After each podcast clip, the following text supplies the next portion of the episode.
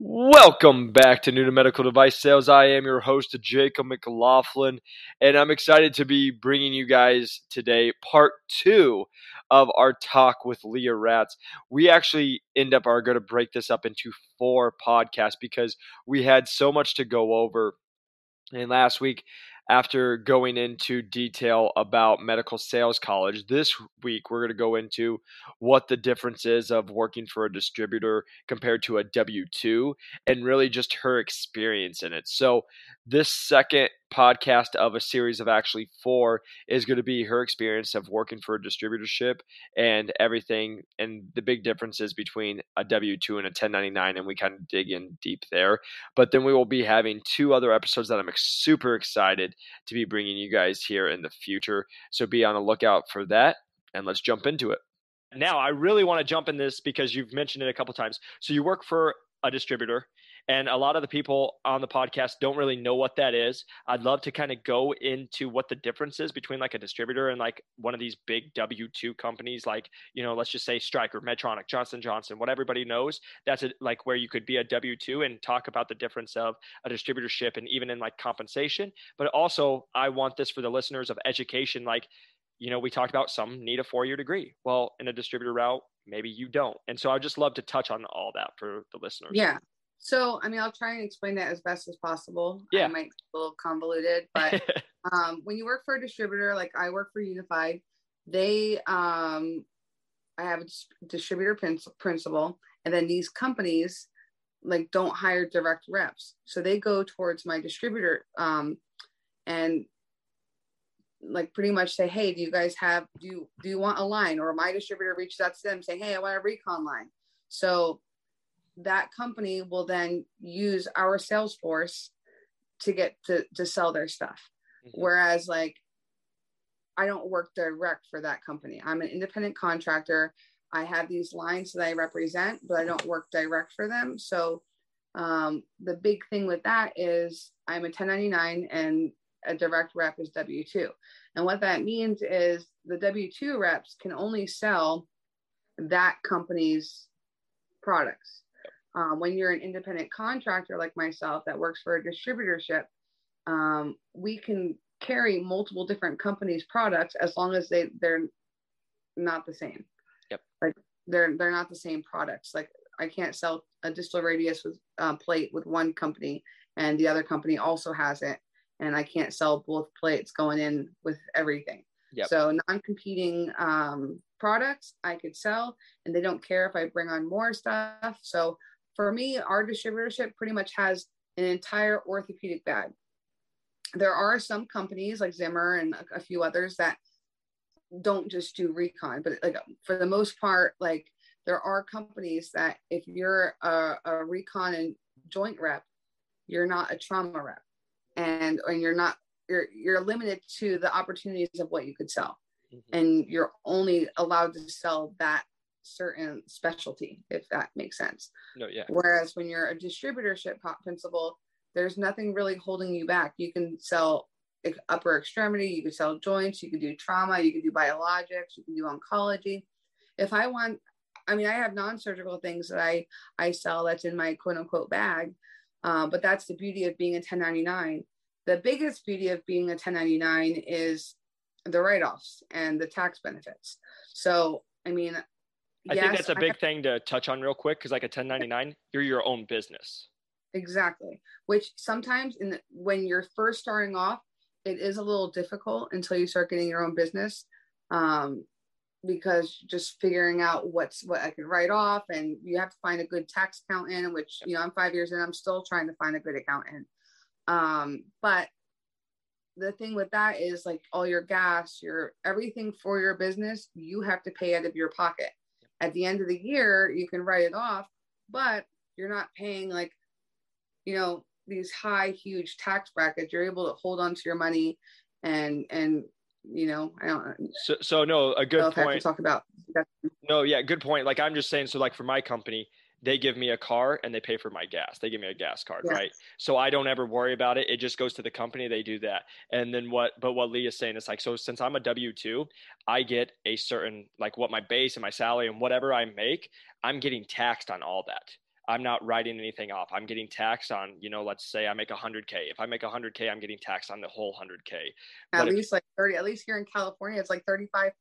No, exactly. So if he makes an extra 100K, he's getting to only, he's 35 thousand dollars of that hundred K is getting taken away by taxes. And Whereas you can kind of like write off and and bring that number down a little bit more and out out set your Exactly. So like if you made 100k but again you had car, you had expenses and let's say it was $25,000 for the year, well you're only going to get taxed on the 75k, not the whole hundred. So again, we're not tax professionals. It's yeah, just, I'm like, I don't want to like get into this. Like, no, yeah, it's just something really to. Part, it's just but. something to like. I know I'll get comments that be like, "You guys are idiots," like because I've had that before. But like, yeah. just the the thing is to understand a W two. I don't worry about it. Basically, I get paid for everything. My company takes care of it, and then I get taxes taken out.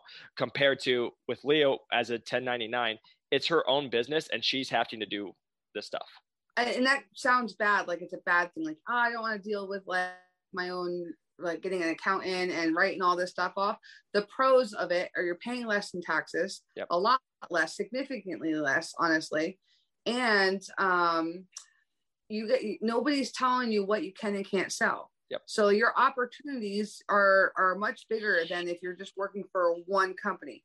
There are companies that have the big name and it's like oh that sounds really great to want to work for the bigger the bigger companies but it's i don't know it's then they kind of like can limit to you as like okay well that's all you can sell and that's about it well, and that's that's perfect because I want to kind of transition this to like this part, like exactly what you're saying. Everybody sees the big names, and that's what they want to. And everybody who calls me, I challenge them on that because for first off, I think it's like it's like the Harvard thing, right? People talk to, about Harvard just so they can go to Harvard or so they can talk about going to Harvard. But no who mm-hmm. cares?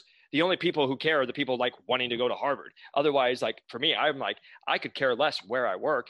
If one's paying 100K more, who cares if it's Joe Schmo's medical or wherever it's at? If I have the opportunity, again, if, as long as it aligns with everything, that's what people really forget about. But also, what you're saying is like, if I go work for a big company, maybe I don't believe in every uh, like my product or all this different stuff, but I'm limited to just this. But like if you're in a 1099 and you're able to pick up different lines maybe you can yeah. have uh, different options and also i say this all the time for me is like well if i only sell a certain product well, I can only go see a doctor about that certain product. But like you're saying is if you have a bunch of different stuff, well, you can go pick up a line.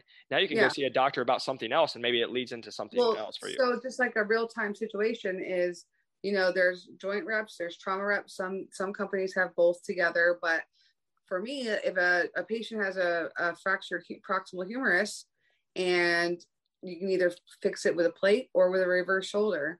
Okay. Sometimes there's a, a, a rep in the room that's for the proximal humerus, like for the reverse shoulder.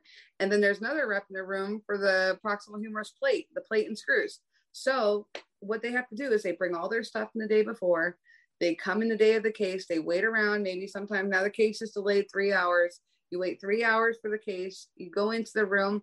And the doctor opens it up and says, Yeah, there's no way I'm fixing this. I have to replace the shoulder. Now the person the, the rep that just did all that work to get all those trays there the day before goes sit there for four hours. Now they just lost out and they have nothing to go. Whereas like for me, I have the whole bag and I'm able to bring on the whole bag and I'm not going to lose out in the case. Yeah. I can and that's huge. And then the one thing I did want to just touch on that because people will be like asking this, I know, is let's talk about like pay a little bit. And I'm not saying like actually saying how much you make or anything, but kind of like the breakdown. So, for example, you know, like with distributors, is it eat what you kill? Is it base plus salary? Like, how do they do it that way? Everyone is, I've talked to a lot of distributorships and I've seen so many different models. Some models, um, like a distributorship here in LA, what they do is everyone's commission kind of goes into one pot and then it gets separated. Um, I don't know. I, I don't think that's the right way. I know that sounds awful. Yes, like the the stragglers are paying their dues and dr- delivering trays and whatnot, but I think in every organization there's always 20% of the people are the ones that are bringing everything in and 80% are the stragglers. And I don't know. I love my team. They're my best. I hope no one's listening to this, but for my the way our like my distributorship works is we get a salary some like a, some kind of base to like help every and that base is like okay well you have to help that person on the other side of town or you have to go do that and it kind of just covers the ground so you it makes us want to help each other if that makes sense. And then we get paid when if we bring on business, we get a commission off of that business. Yep. But then like there's there's people some distributor routes where because the distributors are on their own. Like, there's not money just getting fed to the distributors to go Yep. sell it. You know what I mean? Like our base salaries aren't just like, all right, well, here's money to just pay your reps. It's not like that. This is coming out of my distributors' pockets, all about like how everything's working and based off of business. So there's a he's pretty much for my distributor, he's we're in the field every day. He's pretty much eat what you kill. And and hiring people on and just hoping that they bring more business on to help feed the pot for all of us to keep going, if that makes sense. So it just depends on like there are distributor reps that they literally are just spending for themselves and they live off of every single paycheck. And you know, now that we're like where I've come, I my my guarantee is oh, and then there's other guarantees where they'll say, all right, here's sixty thousand dollars a year, but if you want to make more, you have to kind of like even out your guarantee of bringing enough business to like offset your guarantee and then anything more then you'll start making more on top of that Yep.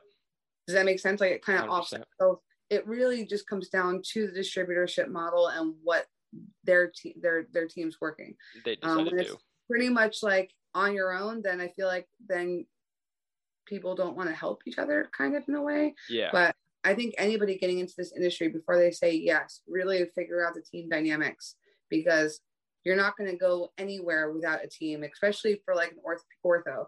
Like we have to be in every single case. I don't know for you, like you, sometimes you, sometimes you can have cases going without you being there. Exactly. Yep.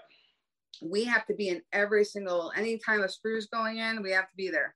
Anytime, like it's it's very rare of the cases, like of the type of cases that I don't have to be there hmm you know what i mean so for that you really have to have a good team and and model of how who's going to help you and who's going to have your back too A hundred percent. And the thing I, I do want to just touch on for everyone who's listening, like she said, each distributor is going to be different. You know, like some might do just eat what you kill. Some might do a base with a yeah. And when we when we say base or salary, everyone's like they think salary is guaranteed, right? Like if I say app plan, they think it's their salary. No, like if we're saying like a salary, let's say you make 100k, maybe forty thousand dollars is a base, guaranteed. That's what you're going to get. They split up monthly, and then the sixty thousand comes out of commission and what you have to actually earn, eat what you kill, quote unquote, right?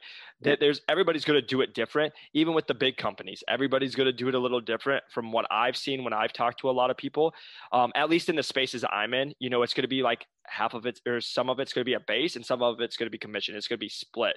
But you know, I know some other ones more in like ortho. After a couple years, they'll actually go more just eat what you kill commission because on Yeah, average for those guys, they're probably going to make more money if they did that compared to if they were just sitting on a base, you know, three, four years in. So just something to consider. But the one thing I really want to touch on with Leah is like, you know, I get people who reach out who they've had experience of in sales. They've done it since they were 18, 19, but they didn't go get that four year degree, you know, and when those big companies are like, you can't get in, some there might be ways around it, but there's some with HR, you just can't, right? Like you just, they need the four year degree. But this is what we were talking about with a distributorship. It might be a way around it to break into medical device sales, get that experience, and again, not have to go back and get that four year degree. Because again, if you can break in and show your worth and you've crushed it, A, you don't need to go to these giant companies, but Yeah. also go into it. So I would love to talk about that real quick. no and just for everyone to like know i am a huge promoter of going 1099 if i had to do this all over again i would do it all over the same thing not no different. I don't know if i would actually ever work w2 now. Yep. um, and a lot of 1099 reps will say that. Like until you get used to it it's like just because you're not used to it in the beginning or used to like these nice fancy packages to like sign on bonus like i don't i don't know what sign on bonuses but you know like healthcare and like $200 a month for your health insurance that you have to pay as an independent contractor. You trust the process that $200 you're not it's a write-off you know what i mean? Like it's not going to be a bothersome in a year or two. But but just i'm like a big i just want to make sure i say that like i will never be w2 i like 1099 so anybody that doesn't have a four-year degree and you need to go the 1099 route it's not it's not like you have to do anything less like it's less important like No, yeah. it's honest I, I personally feel it's better than w2 Oh, but I, that's my opinion No, and I love it. No, no, no, and I love that, and I'm glad you said that because I'll just be honest. Like everybody knows that I was a personal trainer before this. I still have my own LLC. I still do yeah. 1099. I like there's business stuff that I do. And, and just like you're saying, there's a freedom that comes when you're 1099, but most people don't like, again, I, I work with a lot of business owners. You learn about the freedom and stuff that comes when, when you own your own business. And so most people don't want to think about it. Freedoms aren't as nice as like, as, as good as freedom sounds like, oh, I have to pay for that myself. I guess I don't really like that freedom. No, no, exactly. No, and, and then there is that stuff. No, 100%. And everybody's, and that's what we talk about. There's, everybody's going to be different, right? Because I talk to people, they're like, I don't want to think about it. I just want to get paid a certain amount, and that, and then my tax get, and that's it. Right. See, but that my, mindset to me doesn't scream sales. No, 100%. And I'm, trust me, I get you with that, right? Like, I'm right back at you. I'm like, I, I don't know. Like, I'm like, when I first started, I'm like, all right, I need you to tell me how long you think it's possible, like realistically possible that I could be making two hundred thousand dollars a year. Like I was like, I'm ready. You tell me what I have to do, and I'll do whatever it takes. It's like, a, just tell me what I need to do. Same to, thing. Like, get to that point. Well, no, it's funny to me. I was just saying this to one of my buddies because uh, I actually just the last podcast was like you shouldn't do sales if you're not thinking you're going to make it right? Like because i get there like how do you know if it's yeah. the wrong choice? And i was like good lord like you're going into sales.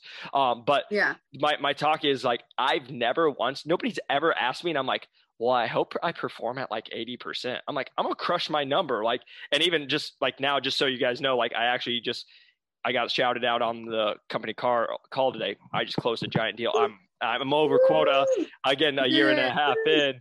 Uh, so again, it's fun, but like I joke around just like you. I've never been like, what if like if I don't perform? It's like, what do I have to do? And and like you said, when we're talking big numbers, I tell I told people when I was trying to break in, I was like, I was a trainer working hundred hours a week, making thirty forty thousand dollars. I was like, you yeah. show me an opportunity to financially change my life. Yeah.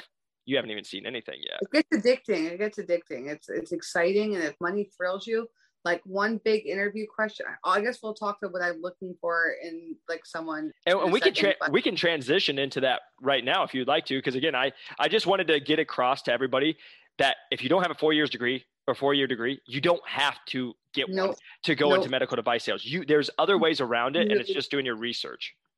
And putting the work in. Yeah 100% being hungry. Be hungry because people will see that like i don't know be prepared you know, do the obvious like resume techniques and you know, I don't know, we'll get into that too. But I think the biggest my like when it comes down to being hungry is just have know your why and and why you're doing this. And that's like the best advice I could do. Thanks for listening, you guys. And like always, if you're watching on the YouTube channel, please press that like and subscribe button. If you guys are listening on the podcast, a five star review helps us grow this channel so we can impact others. If you guys are looking to break into medical device sales, check out my book, New to Medical Device Sales Guide for Breaking In at new to medical device sales.com. Link is in the description. Again, just going over how I got four job offers from top 30 companies with no previous sales experience, going into detail of things like your 30 30, 60, 90 day plan, how to reach out to reps, how to be prepared, questions I got asked during the interview, and all the above. And then also, we have my brand new book out, first year in, just going over how I've taken the lowest performing territory in the nation, how I've exceeded quota already, and how I'm going to most likely be in the top 10. Again, just sharing my tips to you guys. And then if you guys would like one of those 30, 60, 90 day plans, go to New Medical Device Sales. You can just put your email in, and you guys can get that free 30, 60, 90 day plan as well as get signed up for our email that we send out on a weekly basis now. And then again, if you guys would like to reach out to me on YouTube, TikTok, Instagram at New to Medical Device Sales or LinkedIn, Jacob McLaughlin. Always happy to speak with you guys. I appreciate the support. Appreciate you guys all the time. Again, check out new to medical device sales.com to get anything you need, and I'll see you on the next one. Peace.